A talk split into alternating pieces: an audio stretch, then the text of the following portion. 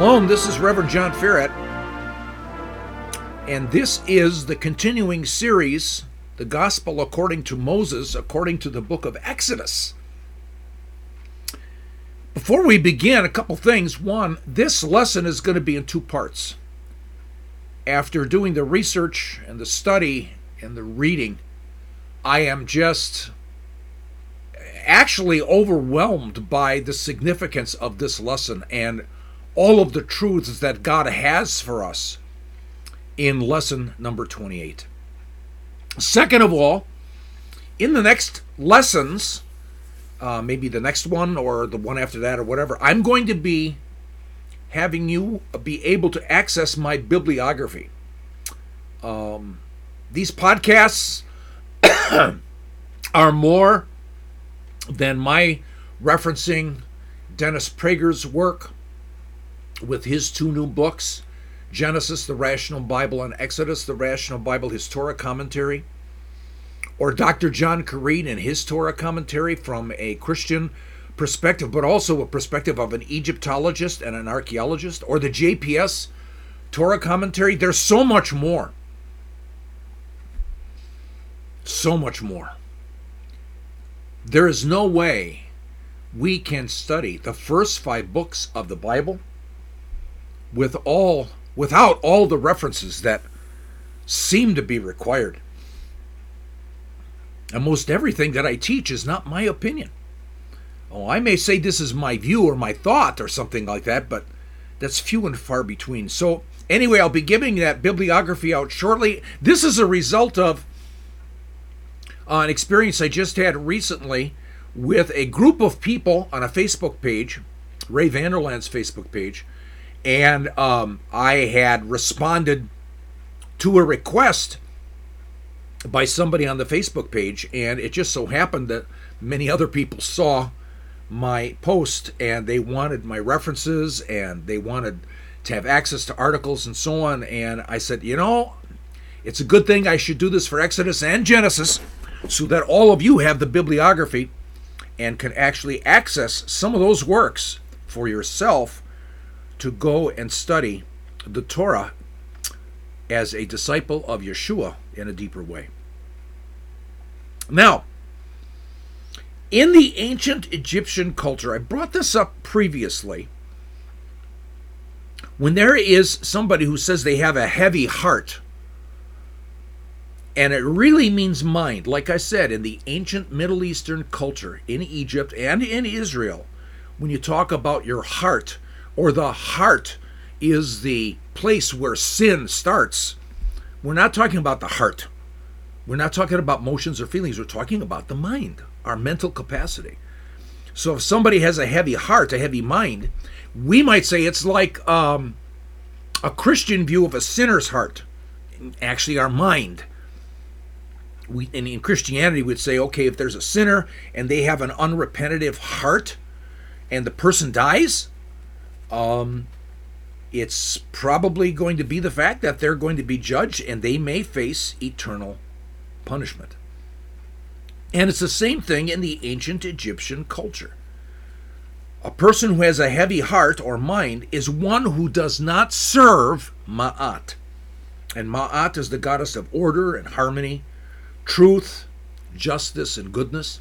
You can actually access information, you could actually access the Book of the Dead, the Egyptian Book of the Dead, and you'll see in there excellent descriptions of when a person dies.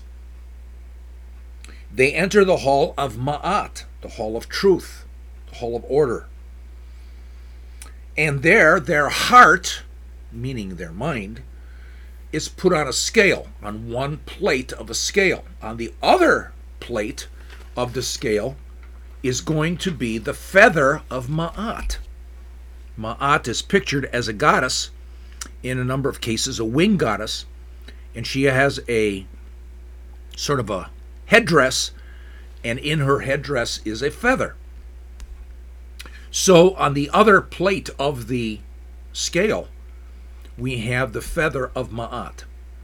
Now, if the mind, the heart, is heavier is heavier than Ma'at's feather, that soul is going to experience eternal damnation. But if that heart is lighter than Ma'at's feather, that soul is going to experience eternal life with the gods, only for the simple reason that a heavy heart shows that they're against Ma'at, where a light heart, light in the sense that lighter than Ma'at's feather, is that they're righteous before Ma'at. And I, I just have to say, we're, when we're studying the ancient Egyptian culture, and we talk about this idea of a heavy heart or heavy mind, it really seems to help us make sense out of all of this. Go go beyond the English, way beyond the English. And there's nothing wrong with the English. We have the English version of the Bible today. There's nothing wrong with that. But there's so much more behind it if we take the Bible and put it in its historical context. Now, again, you know that one of the goals of this entire series and the one in Genesis is to understand how the Hebrews coming out of Egypt, how they understood all of this. And so, therefore, once we get an idea of what they experienced, what they were used to in these days in 1446 BC, it expands and enriches our understanding today of God's Word. Now, in lesson 27, we read the following and I'm going to be reading Exodus chapter 9, starting in verse 34 and going into the first verse of chapter 10. But I want to read it in such a way that the verse numbers are not there because that's how it was originally written. So therefore there was no verse 34, 934 and 935 and 10:1. There was no separation of chapters. These verses just flowed right into each other. So I'm going to read it that way starting in verse 34. But when Pharaoh saw that the rain and the hail and the thunder had ceased, he sinned again and hardened his heart, he and his servants. Pharaoh's heart was hardened, and he did not let the sons of Israel go, just as the Lord had spoken through Moses. Then the Lord said to Moses, Go to Pharaoh, for I have hardened his heart and the heart of his servants, that I may perform these signs of mine among them. Now, what's fascinating here is verse 34 934 and 10:1 are related to each other because Pharaoh hardened his heart and his servants' hearts were hardened. But then we get to verse 1 of chapter 10. God says, I have hardened Pharaoh's heart and the heart of his servants. Now, in verse 34, it's not that hardened his heart. It, the Hebrew word there is kavod. The Strong's number is 3513, and it means to make heavy, not hard. Verse 35, when it talks about hardening his heart, it's not hardening his heart.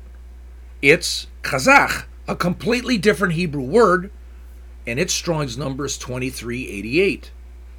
And it has the implication, the conceptual idea of giving courage. So, as it's related to Egypt, if one has a heavy heart, if Pharaoh and his servants have a heavy heart, we have to ask this heavy to who? Well, it's obvious in that ancient culture. If we're looking at this from that perspective of ancient Egypt and the ancient religion of Egypt and the relationship of Pharaoh to Ma'at, Pharaoh's heart and the heart of his servants were heavy towards Moses, towards the Hebrews, and the God of Abraham, Isaac, and Jacob, but not Ma'at. Their hearts were light towards her. Remember the book of the dead. Pharaoh thus is living righteously as to his gods and his serving of Ma'at. His heart is light, and his servants as well, because their whole goal, their whole life, but especially Pharaoh, is to preserve Ma'at. Now, in verse 35, it's not that he hardened his heart again, like he did something the same as he did in verse 34. This is a completely different Hebrew word, as I mentioned, was kazach. So after he, you might say, makes his heart heavy towards Moses, towards Israel, and towards God, he gives courage to his heart. He's going to continue to fight the good fight against the Lord, he's going to fight and continue to fight against Yahweh. Again, you guys, we're in the historical context. And we're looking at the ancient Egyptian culture, and all of a sudden, this starts making sense. As we put these verses back into its historical context and ancient cultural context in 1446 BC, things begin to make sense.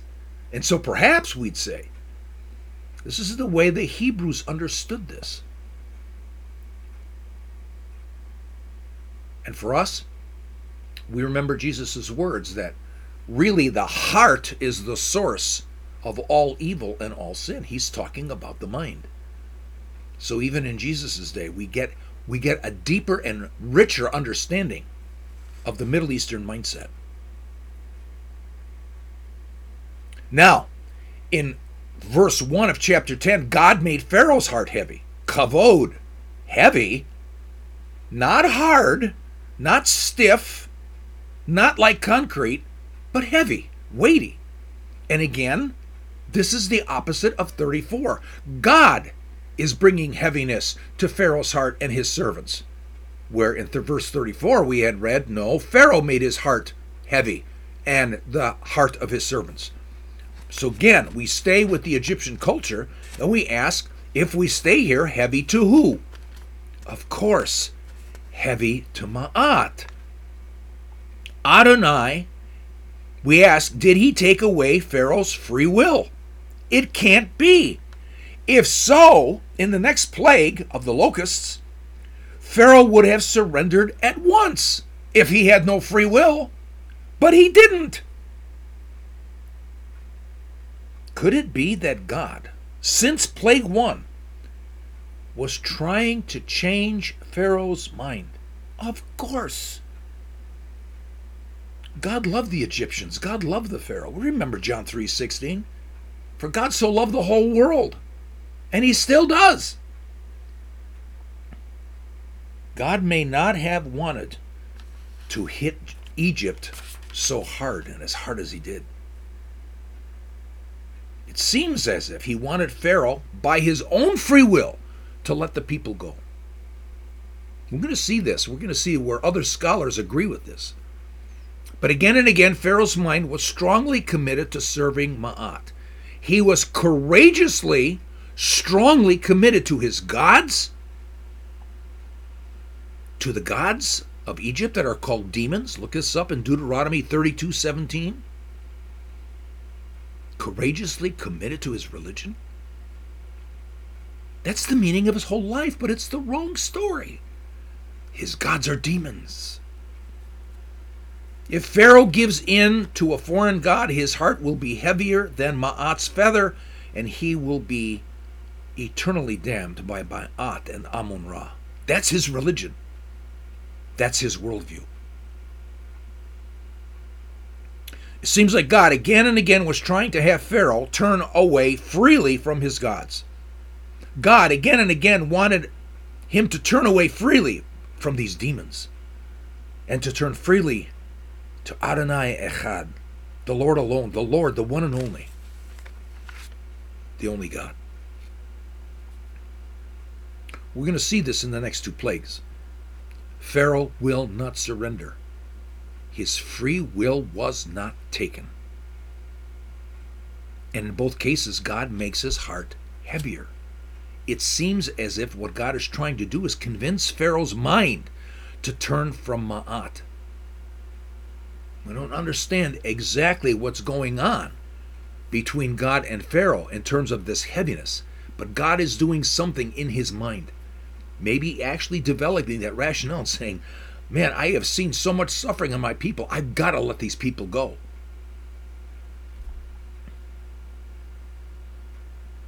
Seems like God doesn't want to kill the firstborn of Egypt. And we have to consider who God is. Because later on in Exodus, we'll be coming to it. God tells Moses what he's like.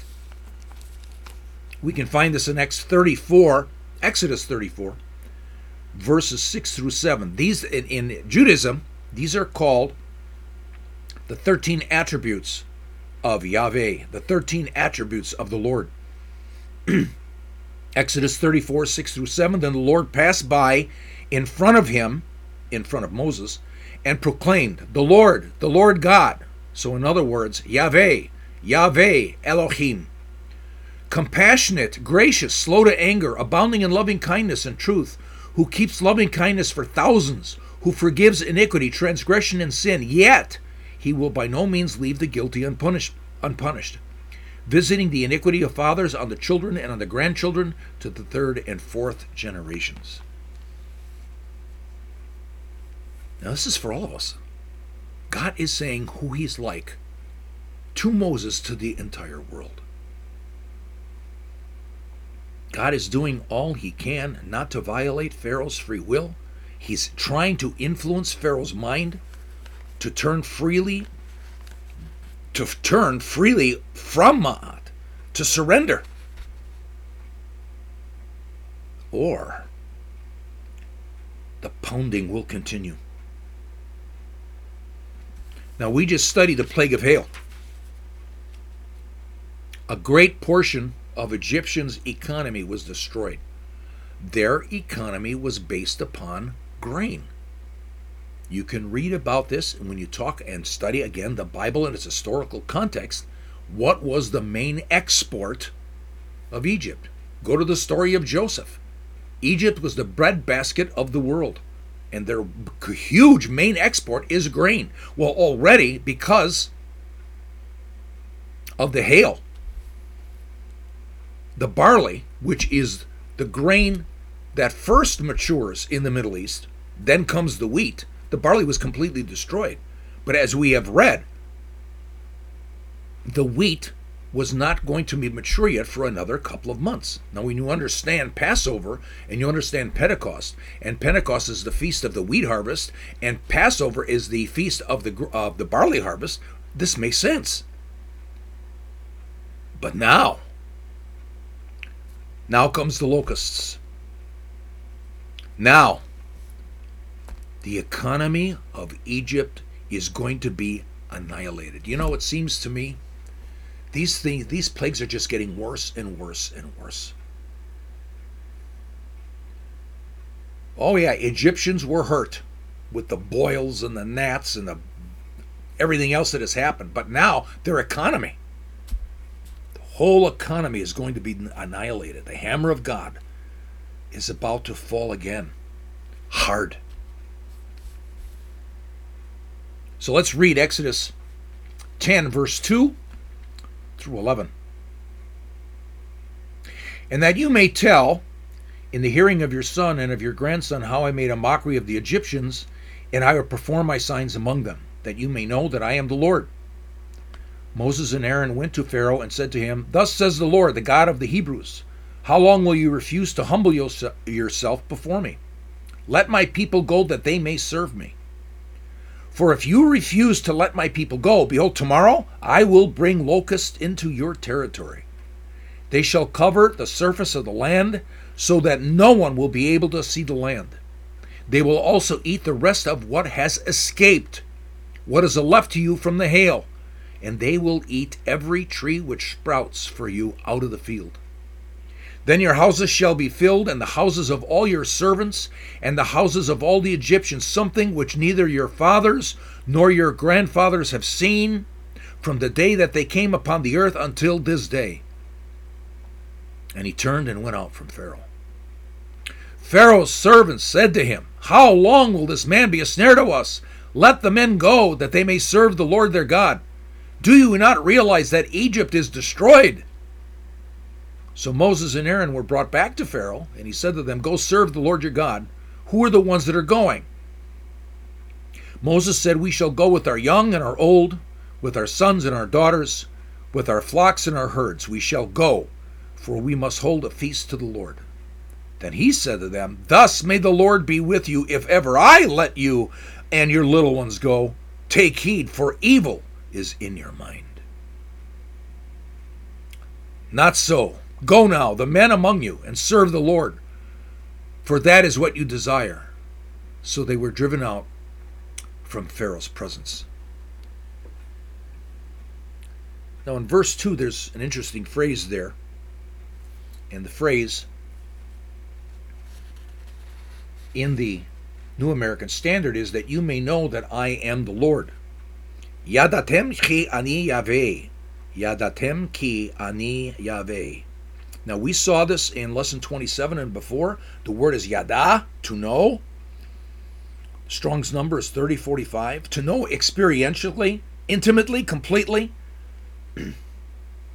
and God wants this for Israel, and He wants it for Egypt.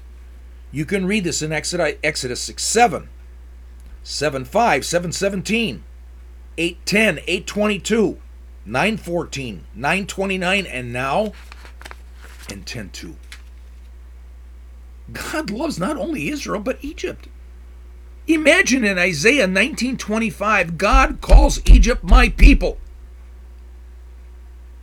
It's clear the Bible again shows us again and again what God is like. It's as if God wanted Pharaoh to know him a lot sooner so he wouldn't have to continue with plagues 8, 9, and the last one, 10. In verse 3 of chapter 10, we come to another phrase. The Hebrews are coming out of Egypt. They, they would get it. They had assimilated into the pagan Egyptian culture. Now, we showed this earlier in, I can't remember, maybe it was lesson two, maybe lesson three, or lesson four of this series on Egypt. And again, here's another strong case to show by studying the Bible in its historical context. Our understanding is enriched, our understanding is enhanced. We go beyond the King James English and just what we read in the Bible from translators of the 21st century. We go beyond the 20 the views of the 21st century. They've abandoned so much of the historical context. But the phrase there in, I said verse 3, oh yeah, the phrase is this Thus says the Lord, the God of the Hebrews. Ko amar Yahweh Elohei ha-Evrim. Ko amar Yahweh Elohei ha-Evrim. Thus says the Lord, the God of the Hebrews. What I'm focusing in on is thus says the Lord. Ko amar Yahweh. This is going against Pharaoh and the Egyptians. In the Egyptian ancient writings, you'll find that the gods, their gods, are saying, in certain circumstances, Thus says Osiris, the god of Egypt. Or in another case, you'll see in, in ancient writings, uh, uh, very close to this time period, Thus says Amun, the god of Egypt. Pharaoh says this in Exodus 5, verse 10. Again, Pharaoh says, Thus says Pharaoh. Uh, so I just thank Dr. John Currid and his books Against the Gods and his other one, The Ancient Egypt and the Old Testament, where he goes into this and shows us that our God is using phraseology that would be used by Pharaoh and their priests and so on to mock them. He's mocking Pharaoh and their gods, but he's using the phraseology for them to turn to see the true God the true God of the universe. Without this historical context, we wouldn't appreciate this expanded view. And we put the Bible in its historical context and we see the truth. We see the truth that God's Word is wider than wide and higher than high and deeper than deep. God wants us to go deeper in His Word.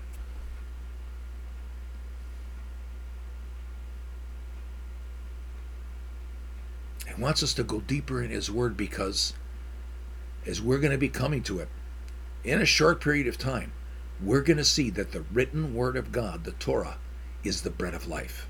And say, wait a minute, Jesus is the bread of life. Wait till we get there. Now, Dennis Prager in his audio Torah that's available at his website he brought up some uh, very interesting added background about the second plague, the plague of the locust, in the third triad. Remember, the plagues 1 through 9 are in triads, in the groups of three. And we talked about the pattern. We talked about this in lesson 27. We talked about this in lesson 26. Plagues 1, 2, and 3 are one triad. 4, 5, and 6, the second triad. 7 through 9, the last triad. And we're on the second plague of the last triad, the locusts. It's an amazing pattern. An amazing pattern that suggests to doubters that these plagues are more than random acts of nature. There is a design behind this, there is a plan. Dennis, bless his heart, referenced one of his Torah commentaries that he uses, and the Torah commentary by Dr. Joseph Hertz. Dr. Joseph Hertz is an extraordinary Jewish scholar of the early 20th century, and his Torah commentary with regards to the locusts, he has a comment then on verse 5.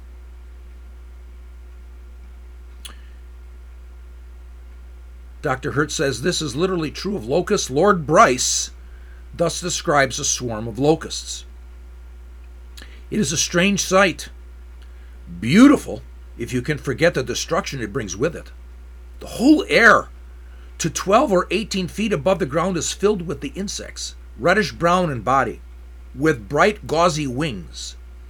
When the sun's rays catch them, it is like the seas sparkling with light.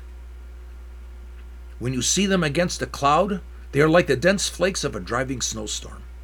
You feel as if you had never been realized immensity in number.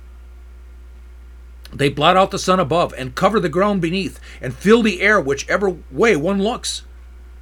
The breeze carries them swiftly past, but they come on in fresh clouds, a host of which there is no end.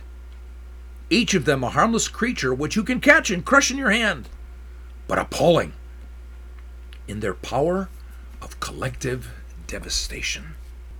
So again, God is telling us this this is not a normal infestation. Again, we go back to verse 6. And in verse 6, it talks about the fact that this is something neither your fathers nor your grandfathers have seen from the day that they came upon the earth until this day. They've never seen anything like this before. So Pharaoh's warned. And again, God did not take away his free will. He couldn't have, or else Pharaoh would have surrendered by now, but he didn't in verse 7, his court advisors, perhaps his magicians, they're talking about stop this king, give in. Egypt is ruined. Now, Dennis Prager, knowing that Pharaoh's close advisors are against him, he makes an awesome observation with regards to this fact that the advisors of Pharaoh are against him. And so, reading from his Torah commentary, Exodus, God's Slavery and Freedom, the Rational Bible, Dennis comments the Torah documents the disagreement between Pharaoh and his advisors in order to emphasize Pharaoh's stubbornness. Even when his most trusted advisors tell him Egypt is lost and beg him to release his slaves, Pharaoh still insists on keeping the Israelites in bondage, though the following verse depicts him as making a minor but ultimately irre- irrelevant concession. The advisors see what Pharaoh refuses to see. The Egyptian, the Egyptian king is no match for the God of Israel. Now, listen to this. But the advisors, too, are victims of their own false beliefs. Believing Pharaoh to be a divine figure, they neither don't have the courage or the ability to overthrow him, release the Israelites, and thereby save themselves, their families, and the Egyptian people from terrible suffering. This verse proves that God's hardening of Pharaoh's heart did not deprive Pharaoh of his free will, because God also had hardened the hearts of his advisors, his courtiers. And yet, unlike Pharaoh, they decided the Israelites sh- should be allowed to leave. Pharaoh decided they couldn't leave. So, again, here is just another implication right there in God's Word that God never took away Pharaoh's free will.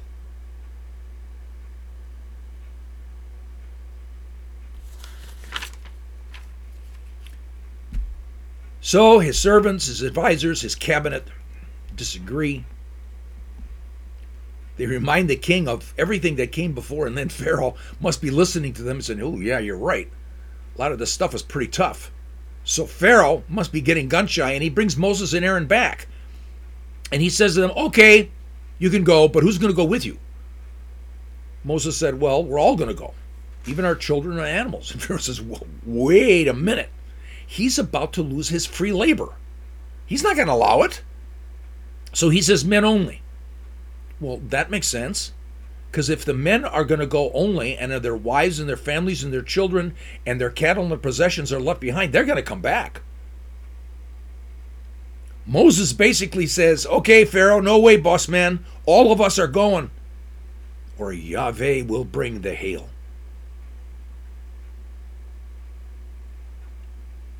And we come to verse 10. And again, I'm indebted to Dennis Prager because he says when we get into the Hebrew, this has a very interesting equivalent, alternative meaning. Equivalent, alternative translation. Because it's based upon the ancient Egyptian culture, which we miss. And once we consider this verse and its ancient culture, it makes a lot more sense. Here's the verse. Then he said to them, in other words, Pharaoh is saying to Moses, Thus may the Lord be with you, if ever I let you and your little ones go. Take heed, for evil is in your mind. We're going to address this verse and finish the rest of the lesson in Exodus chapter 10 in part 2. See you then.